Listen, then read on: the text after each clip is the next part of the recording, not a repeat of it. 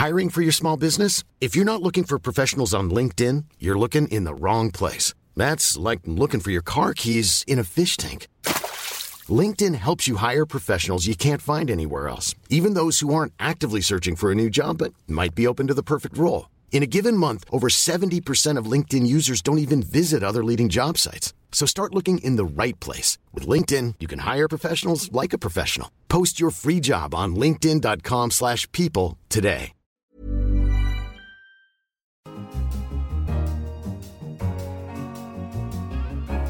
Hello, I'm Simon Long, the finance editor of The Economist, and this is Money Talks. Coming up this week, how cheese tells us all we need to know about the economics of trade. It might be difficult to export your cheese abroad because the French just don't like your cheese that has fruity bits in it. The French would be horrified at such a thought. And how giving your company a Chinese name is a tricky business. Microsoft, for example, was the character's meaning tiny and soft. But those names don't particularly capture the Chinese imagination.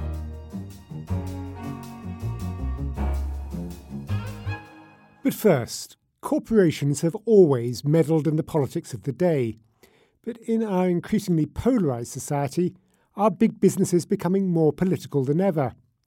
It's hard, for example, for business not to take a view on President Trump's threats to quit the North American Free Trade Agreement, or in this country, on how Brexit is managed. Charlotte Howard is our consumer goods and marketing correspondent based in New York and has been looking into this for this week's issue. Hello, Charlotte. Hi, Simon. First, do you accept the proposition? Do you think companies generally are becoming politically more active? I do, because it's increasingly hard for companies to stay neutral on a whole number of issues. And that's for a few reasons. One is that they face a range of pressures from different constituencies. In some cases, it's institutional investors like pension boards that want to invest according to certain criteria and are judging companies on their social and environmental work, for example. And then you increasingly have also pressure from staff and consumers. So before, if a consumer was unhappy with a company, they might just quietly not buy the product. Now they can have a whole ruckus online. So you saw just in the past month, um, Keurig, which makes coffee machines, withdrew advertising from a conservative show. Then there were thousands of videos posted online of people bashing their Keurig machines in protest.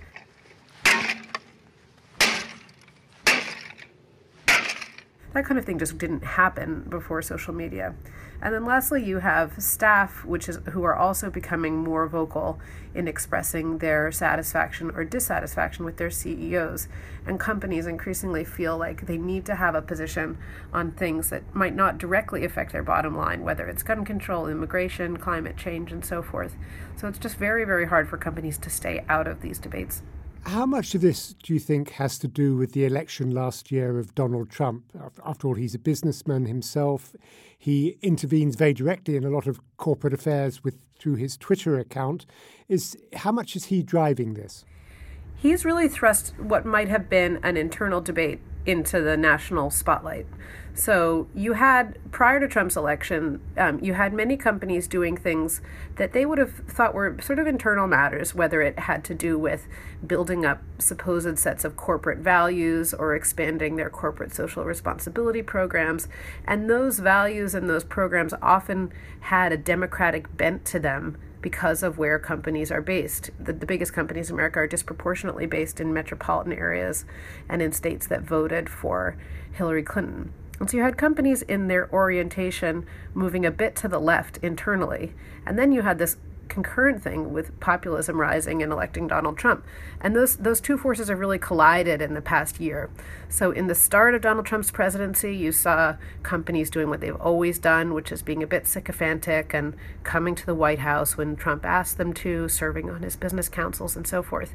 And then Trump really started to do things that directly contradicted these values that companies supposedly hold dear, whether it's banning immigration from Muslim majority countries, which prompted very stern reactions, particularly from companies in Silicon Valley, whether it was withdrawing from the Paris Climate Agreement, which prompted some chief executives to step down from his business councils, and of course, most notably, when he seemed to equivocate on racist protesters in Charlottesville, uh, his business councils just disbanded altogether. And so Donald Trump continues to do these things that are just impossible for executives to ignore. And so that's what has really brought this out in the past year.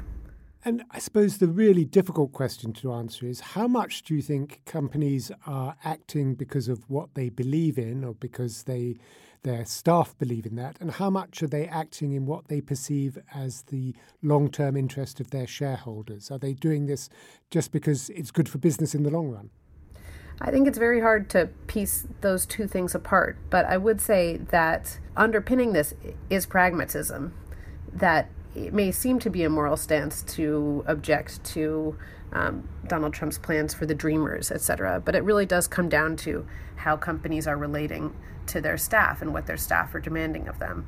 And if it becomes harder to recruit a talented engineer because a company is seen as not being um, forward looking on a particular social issue, then, then that damages the company in the long term not just their staff, presumably also their their customers. I, I, suppose that in the age of social media, the efficacy of a consumer boycott can be that much stronger. It's really interesting on consumer boycotts. So the, the the thing about a consumer boycott is that it doesn't seem to have that big an effect on sales, but companies really want to avoid them anyway because of the reputational damage among institutional investors and among staff. So Starbucks, for example had a position in the wake of one of Mr. Trump's announcements that they would uh, start hiring more refugees, which prompted calls among conservative activists to boycott Starbucks. Now, that doesn't seem to have had any effect on Starbucks sales of mochachinos or lattes or whatever it is that um, Starbucks happens to be selling these days. And, and looked at at the other end. I mean, last week on Money Talks, we were talking about sustainably responsible investing. How much are investors wanting to be ethical putting pressures on the companies in which they hold shares? Pressure from investors absolutely is increasing, and it complements these other pressures from staff and con- consumers for companies to have a position. So that uh, makes these forces feel even more profound. Charlotte Howard, thank you very much for joining us. Thanks for having me. Well, what are your views? Should companies make political stands even at the expense of shareholder profits? Please get in touch via Twitter at Economist Radio or email us at radio at economist.com. Now, Money Talks picks up a culinary theme. Last week we talked about herrings, and this week we're turning to another product we're particularly partial to cheese. Soumaya Keynes, our economics correspondent, says this can tell us everything we need to know about the economics of trade. Hello, Soumaya. Hello. How come? Well, I should say almost everything, uh, because clearly cheese is one commodity. It's not exactly a very high tech commodity, um, but it's still really, really interesting. So let's go through the economics lesson. What are the different barriers to trade in cheese? Well, first of all, you have different tastes. It might be difficult to export your cheese abroad because the French just don't like your cheese that has fruity bits in it. The French would be horrified at such a thought. Um, second of all, just the distance is, is a barrier. If you think about cheese, it's perishable. So the further away, you know, the less time you have on the shelf before it goes off. The other really important barrier to trade is tariffs. Uh, cheese is one of the most protected goods in the world. So, uh, just to take an example, the European Union applies an average duty of 34% on its dairy products uh, to the rest of the world compared to 5.1% for kind of all its products. America, um, for dairy products, it's 17.5% compared to 3.5% for everything else. Right, so there are these really big differences. But I think the reason why I've really focused on cheese is because actually people think about tariffs as these government imposed barriers to trade, but really there are other things that impose even bigger barriers to trade. And I'm talking about regulations, I'm talking about health standards, labeling. For example, the South African government imposes different standards, so your labels have to be in bigger font than in other countries. That means there's less space for other things, you have to produce different labels, it's just a massive faff. For America, you have to fill in a forms as thick as your thumb. It's really, really onerous. paperwork, and that means that some cheese producers just can't be bothered to go through the hassle. It's just too expensive, particularly if you're a smaller producer.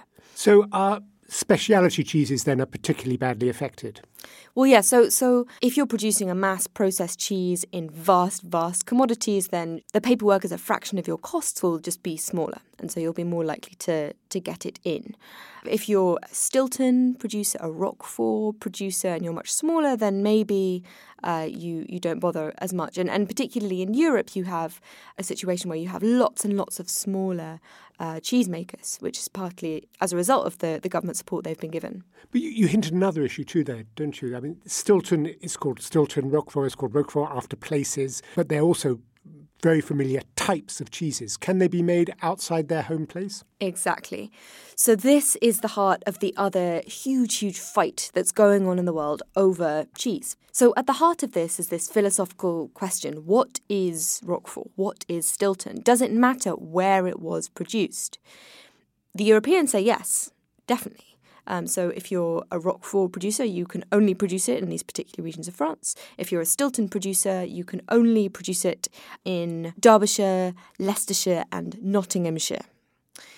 So America doesn't really care much about Stilton because it doesn't really produce much Stilton of its own. But take something like feta, where it, it sees feta as just this generic cheese that lots of American producers produce. If the Europeans start saying, no, we want to protect our cheeses in a trade deal, um, then the Americans are going to fight pretty hard. And this was one of the central areas of dispute between the European Union and, and America when they were trying to agree the Transatlantic um, Trade and Investment Partnership, or TTIP.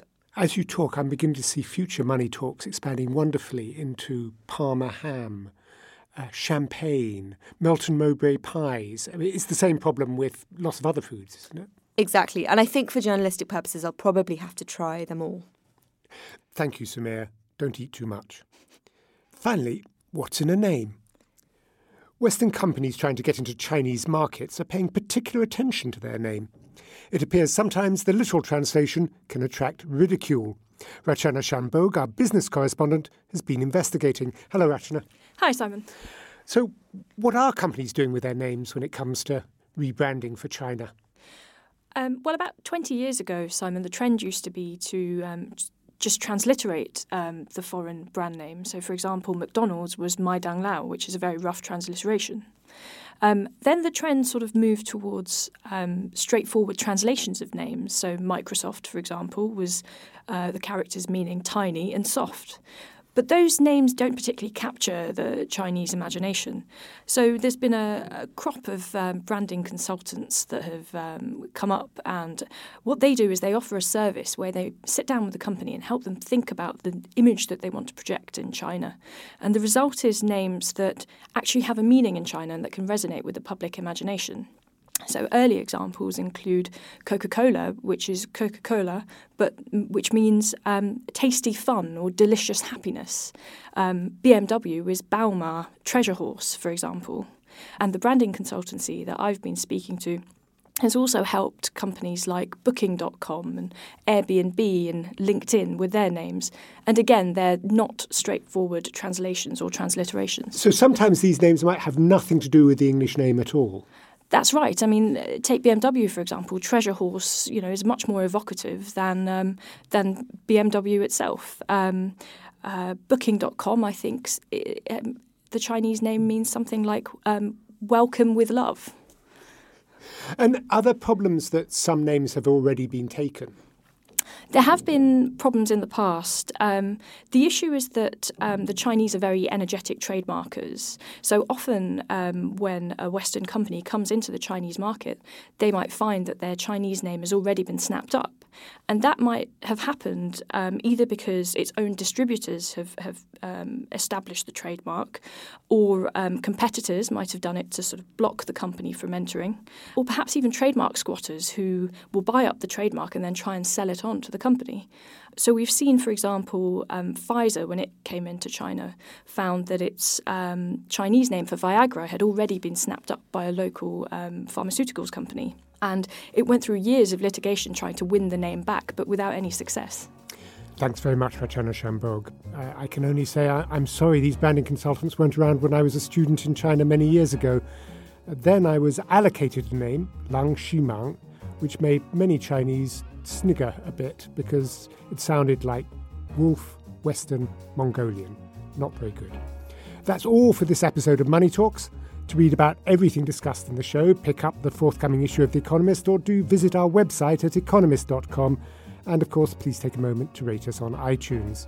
I'm Simon Long, and in London, this is The Economist.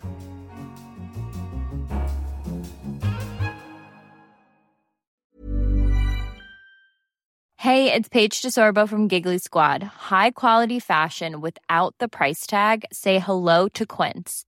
I'm snagging high end essentials like cozy cashmere sweaters, sleek leather jackets, fine jewelry, and so much more. With Quince being 50 to 80% less than similar brands. And they partner with factories that prioritize safe, ethical, and responsible manufacturing. I love that. Luxury quality within reach. Go to quince.com slash style to get free shipping and 365 day returns on your next order. Quince.com slash style.